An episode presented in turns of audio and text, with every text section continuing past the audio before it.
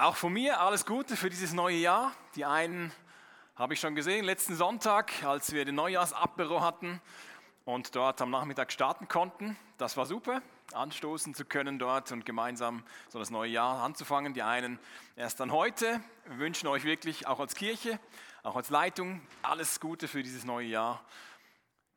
Den Segen unseres Gottes. Manchmal sagt man das ja so, ich wünsche dir alles Gute und Gottes Segen. Und dann frage ich mich ja, äh, wo ist denn der Unterschied? Wenn äh, ich schon alles Gute wünsche und dann noch Gottes Segen dazu, das, wie auch immer. Okay, äh, es ist irgendwie das Gleiche. So. Was sind deine Pläne für dieses Jahr 2023? Vielleicht bist du so jemand, der im Dezember irgendwann merkt, ähm, das Jahr geht zu Ende ich sollte mal nachdenken, was war denn eigentlich alles dieses Jahr? Und das neue Jahr kommt, ich muss meine Pläne machen. Vielleicht bist du auch eher jemand, der auf einmal merkt am 31.12., huch, morgen fängt ein neues Jahr an, kein Problem, neues Kapitel, mal schauen, was kommt. Jetzt ist es sicher so, dass für die einen von uns, die schon wissen, es stehen Veränderungen an in diesem Jahr und für die anderen vielleicht weniger. Die einen haben wichtige Entscheidungen zu treffen. Steht ein Jobwechsel an. Äh, soll ich umziehen? Werde ich umziehen? Und neben den Sachen, die wir vorausdenken und vorausplanen können, gibt es ja immer noch auch Unvorhergesehenes. Oder schöne Überraschungen, die wir gerne mitnehmen. Und aber auch Schweres, das wir uns so nicht ausgesucht hätten. Auch als Kirche planen wir so einiges für dieses Jahr. Wir werden im Februar einen Musical-Workshop durchführen für Kinder in den Sportferien. Wir werden im März eine bewusst evangelistische Predigtserie haben an drei Sonntagen.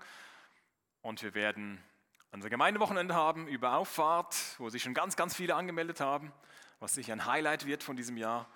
Wir werden den Umbau haben unseres Gebäudes in Wipkingen, der dann endlich diesen Monat, endlich, endlich starten kann. Wir werden jemanden hoffentlich anstellen können für unsere Kids und für die junge Generation und so weiter und so weiter. Ob jetzt privat wir Pläne haben oder als Kirche wir etwas planen, lass uns das nicht so machen, dass wir unsere Pläne machen und dann am Schluss noch Gott darum bitten, dass doch er möglichst alles genauso macht, wie wir uns das jetzt wünschen. Sondern lass uns doch vielmehr planen, planen ist gut, aber lass uns dann vertrauensvoll zu unserem Gott sagen, so, so was ähnliches wie, Gott, das sind jetzt meine Pläne, die ich nach bestem Wissen und Gewissen gemacht habe, aber wenn du noch bessere Pläne hast, dann mach bitte die. Und nicht meine, die ja dann doch irgendwie Stückwerk sind und ich habe nicht alle Infos, die du hast. Wenn du andere Pläne hast, dann führ bitte die aus, weil die sind mit Sicherheit besser. Hilf mir, in, nicht in mein kleines Königreich zu investieren, sondern in dein großes Reich. Dein Wille soll geschehen. Damit wir dich lieben und andere Menschen lieben. Jetzt, unser Gott bietet uns erneut eine gute Basis für ein neues Jahr, für das Jahr 2023. Deshalb verlassen wir uns auf ihn und auf sein Wort, was er uns mitgegeben hat und, und zusagt. Ich lese gleich dafür Psalm 8, nein, nicht 48, Psalm 84 vor und daraus werden wir ein paar Punkte heute ziehen, eben eine gute Basis für 2023. Jetzt haben viele der Psalmen, 150 gibt es ja insgesamt, und viele dieser Psalmen haben im ersten Vers wie so eine Einführung, die wir ganz schnell überlesen, ja, wenn wir denken, ja, das ist ja irgendwie gar nicht interessant oder gar nicht wichtig. Aber oft steht dort drin, wer den Psalm geschrieben oder gedichtet hat, dieses Gebet, dieses Lied. Häufig war es David, aber eben nicht immer. Manchmal geht man davon aus, ja, alle Psalmen sind von David, aber es ist nur etwas weniger als die Hälfte. In dieser Einführung kriegen wir eine Info häufig, wer diesen Psalm gedichtet hat und manchmal auch in welcher Situation derjenige ähm, gerade war. Jetzt im Psalm 84 heißt dieser erste Vers für den Chorleiter, ein Psalm der Nachkommen Korachs mit Streichinstrumenten zu begleiten. Also wie so Regieanweisungen werden da gegeben in diesem ersten, ersten Vers.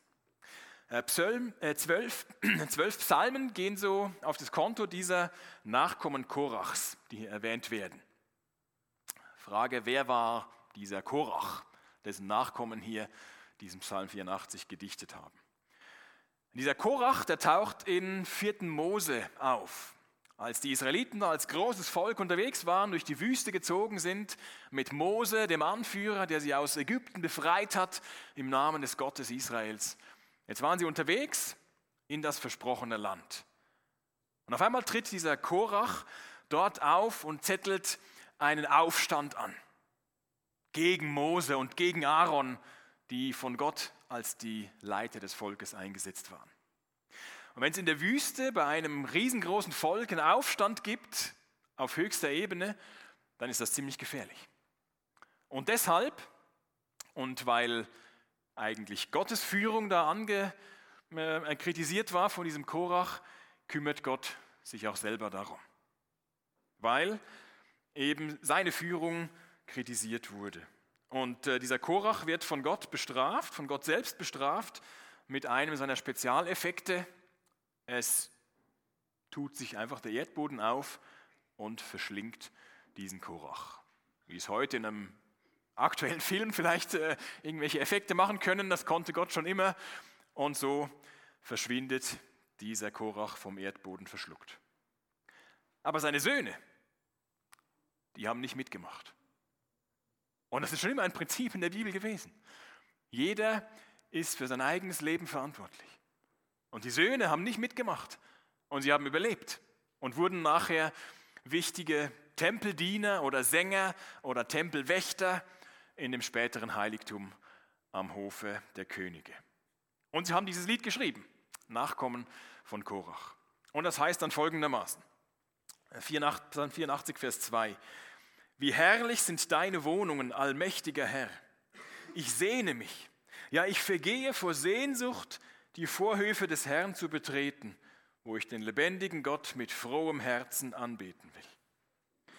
Selbst ein Vogel findet dort ein Heim und die Schwalben bauen ihr Nest und ziehen ihre Jungen auf. Mache bei deinen Altären, allmächtiger Herr, mein Gott und König. Wie glücklich sind die, die in deinem Hause wohnen dürfen. Sie werden dich jederzeit loben. Glücklich sind die Menschen, die in dir ihre Stärke finden und von Herzen dir nachfolgen. Wenn sie das Tal der Tränen durchqueren, wird es ihnen zu einem Ort erfrischender Quellen und der Frühregen bedeckt es mit Segen. So bekommen sie immer wieder neue Kraft und erscheinen in Jerusalem vor Gott. Herr, allmächtiger Gott, vernimm mein Gebet und erhöre mich, Gott Israels. Gott, schau den König, unseren Beschützer, gnädig an. Hab Erbarmen mit ihm, den du auserwählt hast. Herr, ein einziger Tag in deinen Vorhöfen ist besser als sonst tausend. Lieber möchte ich Torhüter im Haus meines Gottes sein, als in den Häusern der Bösen zu wohnen. Denn Gott, der Herr, ist für uns Sonne und Schutz.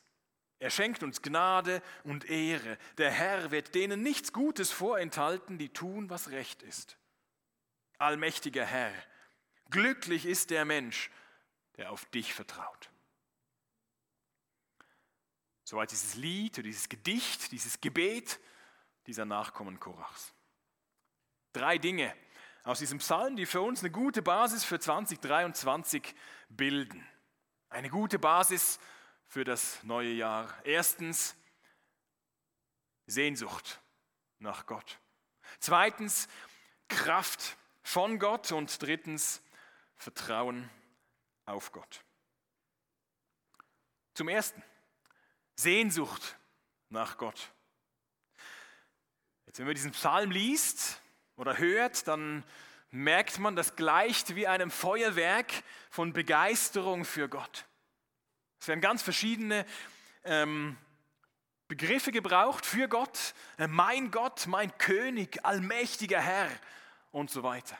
Und auch ganz verschiedene Begriffe für den Tempel, der ganz besonders hier im Blick ist. Der Tempel in Jerusalem. Hier wird genannt oder wird genannt äh, deine Wohnungen, Gott, allmächtiger Herr, die Vorhöfe des Herrn vom Tempel, dein Haus und so weiter. Jetzt ziemlich sicher ist dieses Lied gedichtet worden für diejenigen, die nach Jerusalem gepilgert sind. Alle waren aufgefordert, alle Juden dreimal im Jahr zu gewissen Anlässen, zu großen Festen nach Jerusalem zu kommen. Für das Passafest und das Laubhüttenfest und anderes, das es noch heute gibt. Waren die Israeliten aufgerufen, dreimal im Jahr, wenn sie woanders gewohnt haben im Land, nach Jerusalem zu gehen. Und für diese Zeit der Wanderung wurden gewisse Lieder geschrieben, die sie gesungen haben unterwegs. Eine Vorfreude darauf, wieder zum, zum Tempel zu kommen. Unter anderem eben dieses Lied. Sie hatten eben Sehnsucht nach diesem, nach diesem Gebäude. Salomo hatte diesen Tempel aufwendig erstellt. Es war ein architektonisches Meisterwerk, ein Kunstwerk, ein schöner Bau. Gott hatte selber Anweisungen gegeben, wie dieses Gebäude aussehen sollte. Und Salomo hat das dann ausgeführt, diesen Tempel in Jerusalem erstellt. Und dabei, wenn man das so liest, wie das beschrieben wird, dieser, dieser, dieses Tempelgebäude, wird klar, dass Gott einen Sinn für Ästhetik hat. Gott hat einen Sinn für Schönheit. Und das hat der Tempel wieder gespiegelt.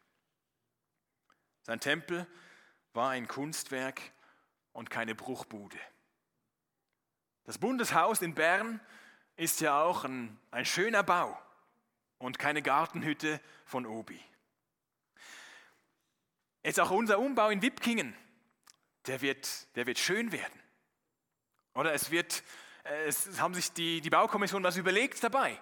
Es soll nicht nur funktional irgendein Betonklotz von außen sichtbar werden, sondern es wird ein schönes Gebäude von außen und von innen.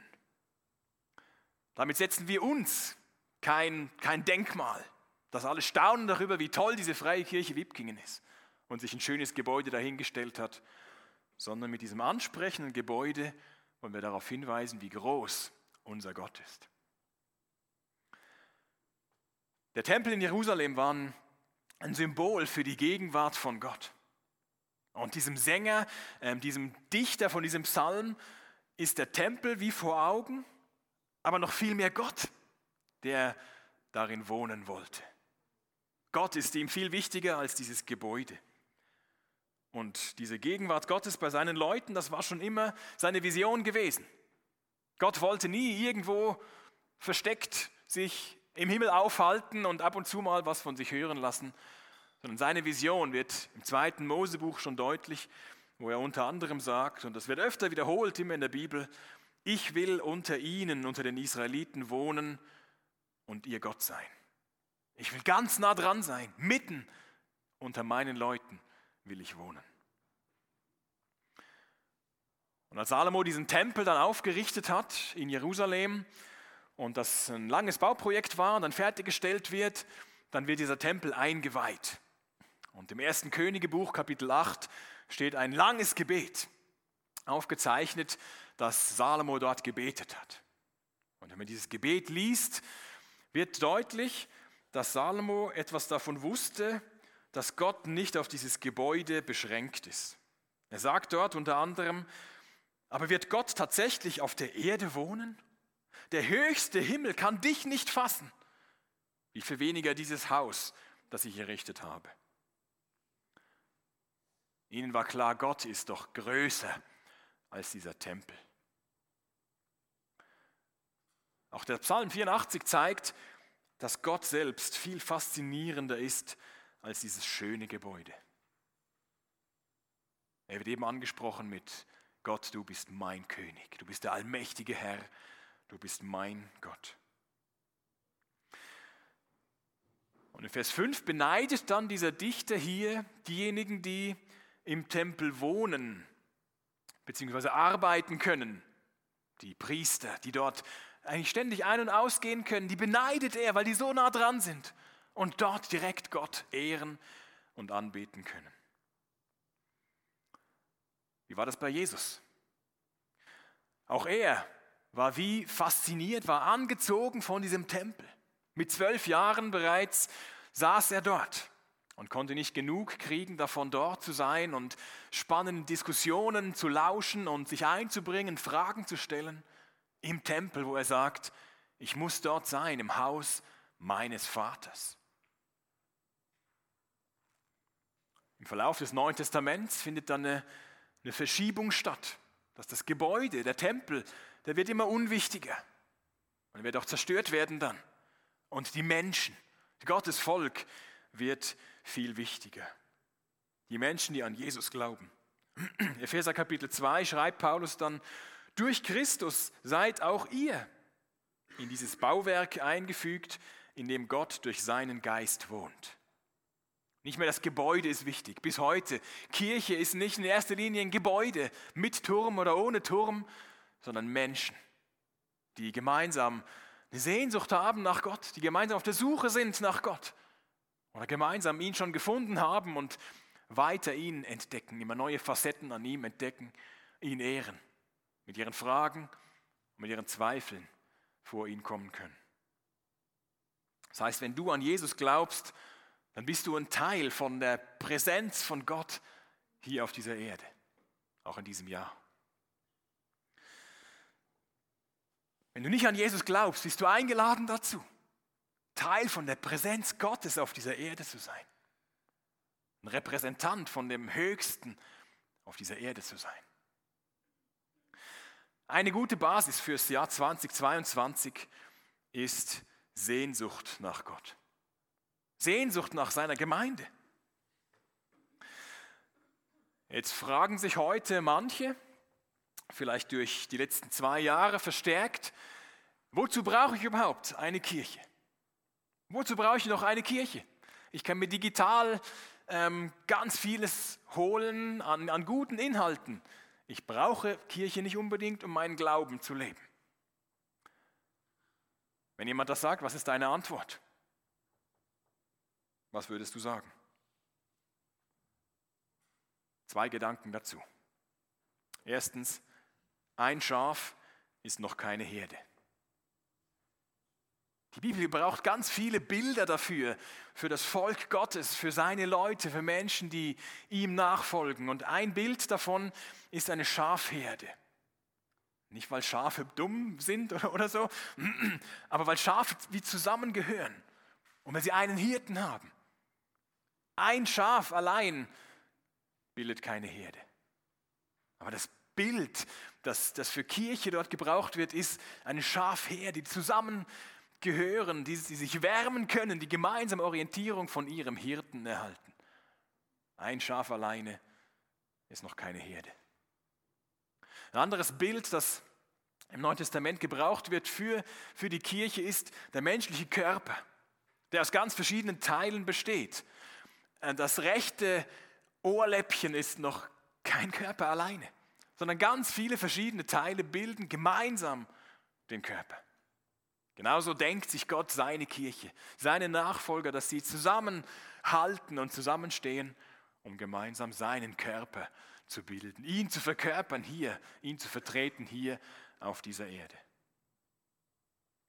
Der erste Grund, warum wir Kirche brauchen, ist, dass ein Schaf alleine noch keine Herde bildet.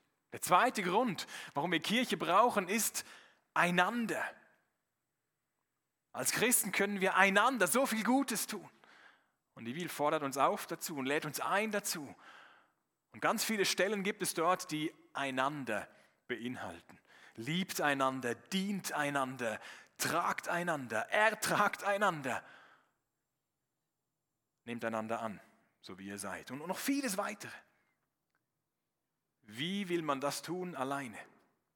Wenn man sagt, ich lebe alleine meinen Glauben für mich, Gott und ich, das, das stimmt irgendwie.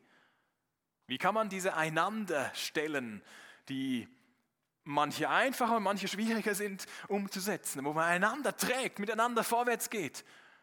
Wie will man die ohne Kirche im Hintergrund umsetzen? Geht nicht, behaupte ich.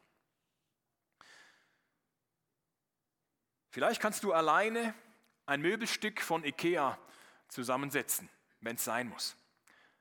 Aber sicher kannst du niemals alleine eine Kathedrale bauen. Und das Reich Gottes hier auf seiner Erde, das ist nicht ein Billigregal, sondern gleicht eher dem Großmünster. Eine Kathedrale, die er aufbaut, an verschiedenen Orten in dieser Stadt, in dieser Welt, mit Menschen ganz verschiedener Herkunft, die gemeinsam sich auf ihn ausrichten und zusammenhalten. Wir brauchen einander. Wir werden nachher das Abendmahl zusammen feiern.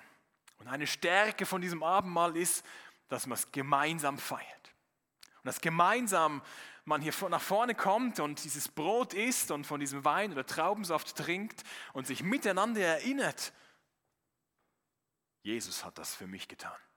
Sein Leben gelassen für mich. Und ich bin nicht der Einzige, der das glaubt, mit irgendeinem komischen Glauben vielleicht, sondern ganz viele andere glauben das auch. Und die werden im Himmel dabei sein. Was wir vorhin gehört haben, dieses starke Lied vom Anfang, die werden dort dabei sein. Mit denen zusammen werde ich dort sein. Darum können wir es doch jetzt schon mal einüben, miteinander klarzukommen und miteinander weiterzugehen. Keiner von uns wird alleine irgendwo eine Einzelsuite im Himmel haben, glaube ich, sondern auch dort werden wir mit anderen zusammen die Ewigkeit verbringen, mit unserem Herrn. Jetzt, wie war das bei dir heute Morgen oder vielleicht gestern? Hast du Sehnsucht verspürt, hierher zu kommen, die anderen zu sehen? Ich glaube, das kann man nicht machen und irgendwie produzieren. Wie ist das, wenn du mit Nachbarn oder mit Kollegen darüber redest, übers Wochenende und was machst du so am Wochenende oder was hast du so gemacht am Wochenende? Kommt da irgendwo Gott vor? Wir besuchen ja hier kein Museum, wo wir uns erinnern an alte, glorreiche Zeiten und irgendwas betrachten von vergangener Antike oder so. Sondern wir sind eingeladen zu einer Live-Begegnung mit unserem Gott. Du als Single oder als Nicht-Single da bist, wie wäre das, sich vor dem Gottesdienst vor Augen zu halten, nach den Kleinsten schon zu sagen, wir treffen heute die Familie von Gott. Auch wenn es vielleicht stressig ist, bis man aus dem Haus kommt und äh, vielleicht hoffentlich rechtzeitig da ist und einen Parkplatz findet und vielleicht verspätet und so weiter. Wir treffen die Familie von Gott. Ein Teil der Familie von Gott. Ja, Gott selbst. In diesem Psalm kommt die Sehnsucht nach ihm so zum Ausdruck, Vers 11, dass dort steht oder gesagt wird, Herr, ein einziger Tag in deinen Vorhöfen, der Tempel hatte so Vorhöfe, wo jeder hin konnte, ein einziger Tag dort ist besser als sonst tausend irgendwo verbracht. Lieber möchte ich Torhüter, das waren die Nachkommen Korachs, lieber möchte ich Torhüter im Haus meines Gottes sein, als in den Häusern der Bösen zu wohnen. Das zeigt etwas von den richtigen Prioritäten in diesem Lied. Ähnlich wie bei Mose im Alten Testament, der ein entspanntes Leben hätte haben können am Königshof von Ägypten, wo er aufgewachsen ist, gefunden wurde von der Prinzessin, wo er aufgewachsen ist, die beste Bildung genoss, die besten Speisen vermutlich der damaligen Zeit genoss. Man hätte, wenn er weiter unentdeckt geblieben wäre als eigentlich geborener Israelit. Hätte er dort ein entspanntes Leben vor sich gehabt, vielleicht 80 Jahre, ein lockeres Leben mit gewissen Verpflichtungen am Hof und so, aber doch ein gemütliches Leben.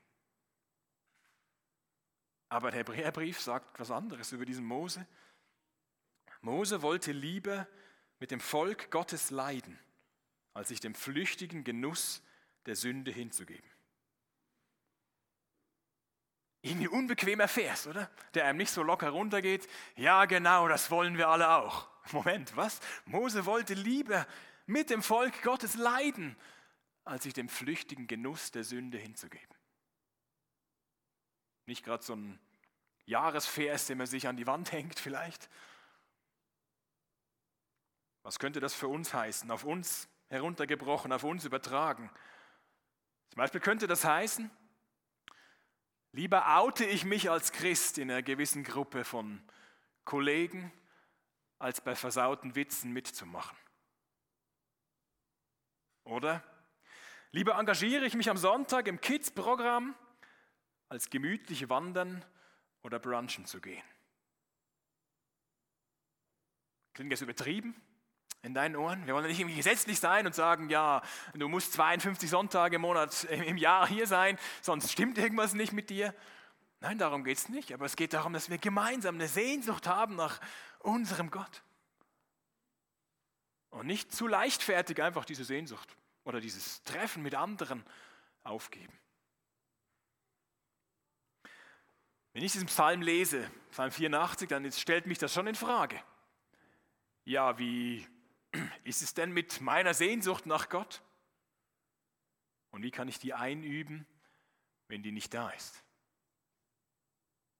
Ich würde nicht von mir behaupten, dass ich immer auf Level 100 bin, was jetzt Sehnsucht nach Gott und Begeisterung für Gott betrifft. Und ihr vermutlich auch nicht. Aber wie können wir das miteinander einüben? Ich kann mich von anderen anstecken lassen, wo ich das sehe. Der lebt mit Gott ehrlich, authentisch. Der macht mir nichts vor, der macht Gott nichts vor, der macht sich selber nichts vor. Der liebt Jesus mit Höhen und Tiefen. Von dem will ich mich anstecken lassen. Ich kann Gott um Vergebung bitten, wenn ich ihm nur halbherzig nachfolge. Ich kann mir überlegen, wenn ich Gott nicht hätte, was würde mir fehlen? Und wenn Gott heute sterben würde, wann hätte ich es gemerkt? Oder würde das eine ganze Weile dauern, wenn Gott auf einmal sich zurückziehen würde? Was würde mir eigentlich fehlen, wenn es Gott nicht gäbe?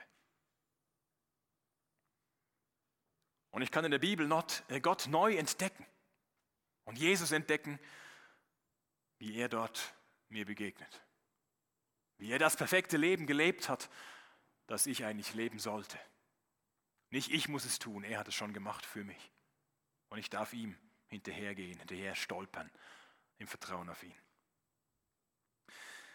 Es ist wie mit der Sonne. Gestern war sie wunderschön da, oder wie im Frühling, wie im äh, Mitte Mai fast schon. Aber sie wärmt mich nur, wenn ich mich hier aussetze. Wenn ich im Keller irgendwo bin, dann wärmt die Sonne mich nicht. Sie wärmt mich, wenn ich mich hier aussetze. Und Gott kann meine Sehnsucht nach ihm befeuern, anfeuern, neu anstecken, wenn ich mich ihm und anderen, die ihm nachfolgen, aussetze und die Zeit mit ihnen verbringe. Der erste Baustein einer guten Basis für dieses Jahr ist die Sehnsucht nach Gott. Der zweite Baustein heißt Kraft von Gott. Vers 6 heißt, glücklich sind die Menschen, die in dir ihre Stärke finden. Jetzt dieser Ausdruck glücklich sind oder glücklich ist, der taucht mehrmals auf in diesem Psalm, der taucht mehrmals auf in der Bibel, so diese Formulierung, an anderen Stellen heißt es vielleicht wohl dem, der das und das tut. Oder wohl dem Volk, dessen Gott der Herr ist. Oder Jesus gebraucht die gleiche Formulierung in der Bergpredigt Matthäus 5, in diesen Seligpreisungen genannten Worten, wo er sagt, selig sind die Armen, denn sie werden reich werden. Selig sind die zugeben, dass sie vor Gott nichts zu bieten haben, denn Gott wird sie reich machen. Selig sind die trauern, denn sie werden getröstet werden. Das sind die gleichen Worte, glücklich, zu preisen, zu beglückwünschen, zu beneiden. Das heißt das hier. Glücklich sind die Menschen, die in dir ihre Stärke finden. Das bedeutet nicht, dass die Angesprochenen immer happy sind und dass immer ein tolles Leben ist und die einfach von Glück und, und immer happy in einem Smile rumlaufen. Das bedeutet das nicht sondern über diesen Vers 6 könnte man auch sagen, ich gratuliere denen, die in dir ihre Stärke finden, die eben zugeben, ohne Gott will ich nicht leben, er hat mich gerettet, er begleitet mich, er hilft mir. Morgen beginnt für viele nach diesen Ferientagen und der Ferienzeit wieder der Einstieg in den Alltag mit Chinski und Schule und Job und eben Alltag, Studium. Lass uns bewusst Gott dafür um seine Kraft bitten.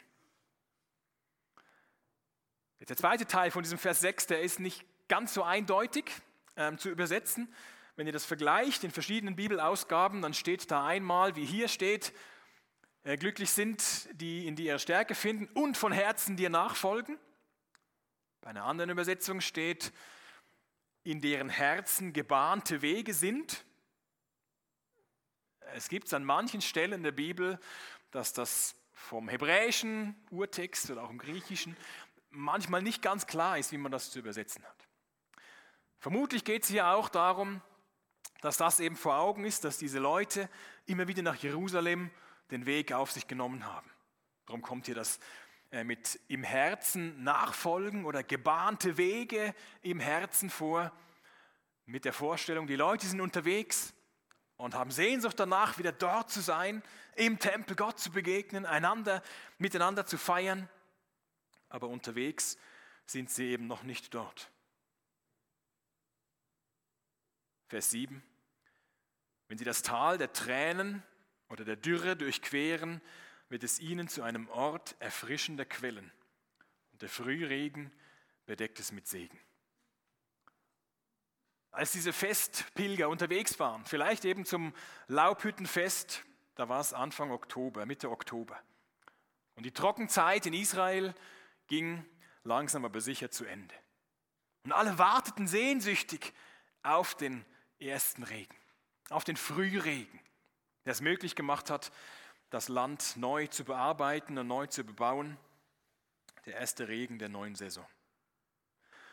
Und so kam, wohl, kam es wohl oft vor, dass die unterwegs waren, durch trockene Täler gezogen sind und dieses Lied gesungen haben, vielleicht auch innerlich sich ausgetrocknet gefühlt haben und zum Tempel wollten und neu von ihrem Gott erfreut und erfüllt werden wollten und gleichzeitig das Land nach Regen geschrien hat und sie das gemerkt haben oder unterwegs, dass beides zusammentraf, dass ihre Sehnsucht in Jerusalem erfüllt wurde und unterwegs der erste Regen fiel und die Täler, durch die sie gelaufen sind, die Täler der Dürre, von diesem Regen getränkt wurden und sie neu gesehen haben, Gott ist gut.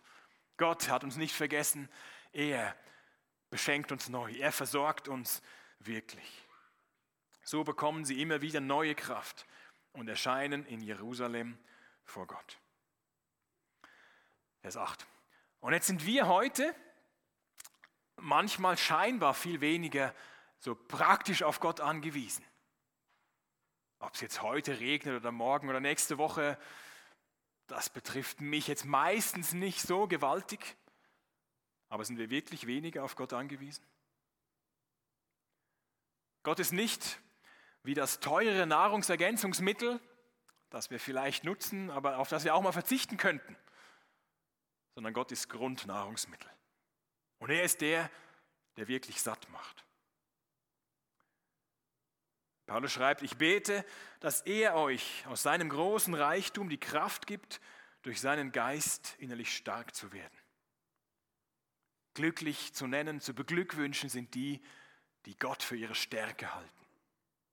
Die nicht nur denken, es ist gut, wenn ich es hier habe äh, und wenn ich es hier habe und hier sowieso, sondern wenn ich meine Kraft auf meinen Gott setze, mein Vertrauen auf ihn setze. Der dritte Baustein einer guten Basis für 2023, dass wir unser Vertrauen auf ihn setzen. Das Gebet heißt, allmächtiger Herr, glücklich ist der Mensch, der auf dich vertraut. Vers vorher wird Gott angesprochen, Vers 12 als Sonne und als Schutz oder als Schild. Er ist das Zentrum, er ist lebensnotwendig. Er ist einfach da. es lohnt sich, ihm zu vertrauen. Darum betet in den Versen vorher dann auch der Psalmbeter hier für den König. Als Vertreter des Volkes, vielleicht gab es irgendeine Katastrophe damals, und er bittet Gott, hilf doch unserem König, der Entscheidungen zu treffen hat. Weil du, Gott, unser König bist. Unser Schutz, unser Schild, unsere Sonne bist. Wir brauchen dich so sehr. Was ist die Alternative dazu, Gott zu vertrauen? Was ist die Alternative für uns heute, wenn wir nicht Gott vertrauen? Dann brauchen wir irgendwas anderes, auf das wir unser Vertrauen setzen. Vielleicht uns selber. Habt ihr schon gehört von Leuten, die ich gefragt habe, ähm, was glaubst du eigentlich? Und jemand sagt ja dann, ich glaube an mich. Und das ist ja gut, wenn man gutes Selbstvertrauen und Selbstbewusstsein hat. Aber allein auf sich nur zu vertrauen, finde ich ein bisschen wenig. Oder auf andere oder etwas anderes, sich allein zu verlassen im Leben, in guten Zeiten und in schlechten Zeiten, ist ein bisschen wenig. Wollen wir das wirklich? Gott ist derjenige, der sich jede einzelne Zelle unseres Körpers ausgedacht hat. Und manche Forscher verbringen ihr ganzes Leben damit, nur eine Zelle zu erforschen und zu entdecken und Neues darin zu entdecken, wie das funktioniert und sich vermehrt und was es braucht dafür, dass die guten Zellen sich vermehren, die schlechten nicht und Bakterien abgetötet werden können und so weiter. Unser Gott hat sich das ausgedacht. Er hat das größte Problem unserer Menschheit, unsere Sünde, hat er besiegt. Er ist die beste Adresse auch für jedes andere unserer Nöte und Probleme und Fragen auch unserer Zeit. Er hält die Fäden der Zukunft in der Hand, auch die Fäden von diesem Jahr.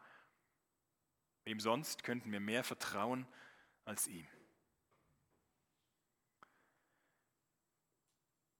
Jetzt ist das, was hier gesagt wird, keine Garantie für ein lockeres Leben voller Sonnenschein. Dass wir sagen könnten, ja, wenn wir dieses Jahr doch jetzt anfangen oder neu Gott das sagen am 8. Januar und das mit dem Abendmahl besiegeln, Gott, wir vertrauen dir, dass Gott uns dann verspricht, okay, die restlichen 300, wie viele Tage auch immer das sind für dieses Jahr noch, werde ich dir immer die Sonne scheinen lassen. Und es wird dich nichts irgendwie bedrücken und betrüben und irgendwas Schwieriges kommen, weil du ja mir vertraust. Nein, diesen Automatismus, den, den gibt es nicht, den, den verspricht uns Gott nirgends. In zwei Wochen werden wir starten mit einer Reihe über den Jakobusbrief und werden dort in dem Gottesdienst in zwei Wochen eben anschauen, wie geht das denn, dass wir auch Schwierigkeiten mit unserem Gott durchstehen. Weil auch dafür ist er da. Werden wir die Aufgaben, die Herausforderungen dieses Jahres alleine meistern? Nein. Wir brauchen eine gute Basis, aber unser Gott hält die uns vor. Und Teil dieser guten Basis ist, dass wir eine Sehnsucht nach unserem Gott haben. Und die fördern uns gegenseitig da anfeuern und helfen dabei, Sehnsucht nach unserem Gott zu haben. Unsere Kraft von ihm zu beziehen, die er uns gerne geben möchte. Ihm können wir vertrauen. Jesus hat uns das vorgemacht. Sein Gebet war bis zuletzt nicht mein, sondern dein Wille geschehe. Ich bete. Danke, Herr, dass wir nicht allein in dieses Jahr rein stolpern oder starten müssen, sondern vertrauen können und ein Versprechen haben, ich bin da. Ich sehe dich. Ich liebe dich. Das feiern wir als Gemeinde, Herr, als Kirche, dass du uns zuerst geliebt hast. Als wir noch gar nichts von dir wissen wollten, hast du uns schon geliebt und alles vorbereitet dafür, dass wir deine Kinder werden können. Hilf uns in diesem Jahr dir nachzufolgen, dich besser kennenzulernen, dich zu ehren. Nicht das Böse zu lieben, sondern das Gute. Bitte ich verändere uns persönlich und auch als Kirche für uns weiter hin zu dir. Stärken uns die Liebe zu dir und die Liebe zu anderen Menschen. Dass Menschen, wenn sie hierher kommen, aufgebaut werden, ermutigt werden und sehen, Gott ist hier. Gott ist hier. Fördere uns die Sehnsucht und hilf uns zuzugeben, wo sie nicht da ist und wo sie uns fehlt. Hilf uns ehrlich zu sein vor dir und voreinander. Dass wir Liebe haben untereinander und Menschen erkennen, wir sind deine Jünger und wollen dir dienen und mit dir unterwegs sein. So gib uns, Herr, in diesem Jahr deine Gnade. Stärke uns mit deiner Kraft. Hilf uns, in Höhen auf dich zu schauen und dir zu danken. Und in Tiefen auf dich zu schauen und dich zu bitten um deine Hilfe und sie zu erleben und einander zu tragen. Danke, Herr. 아멘.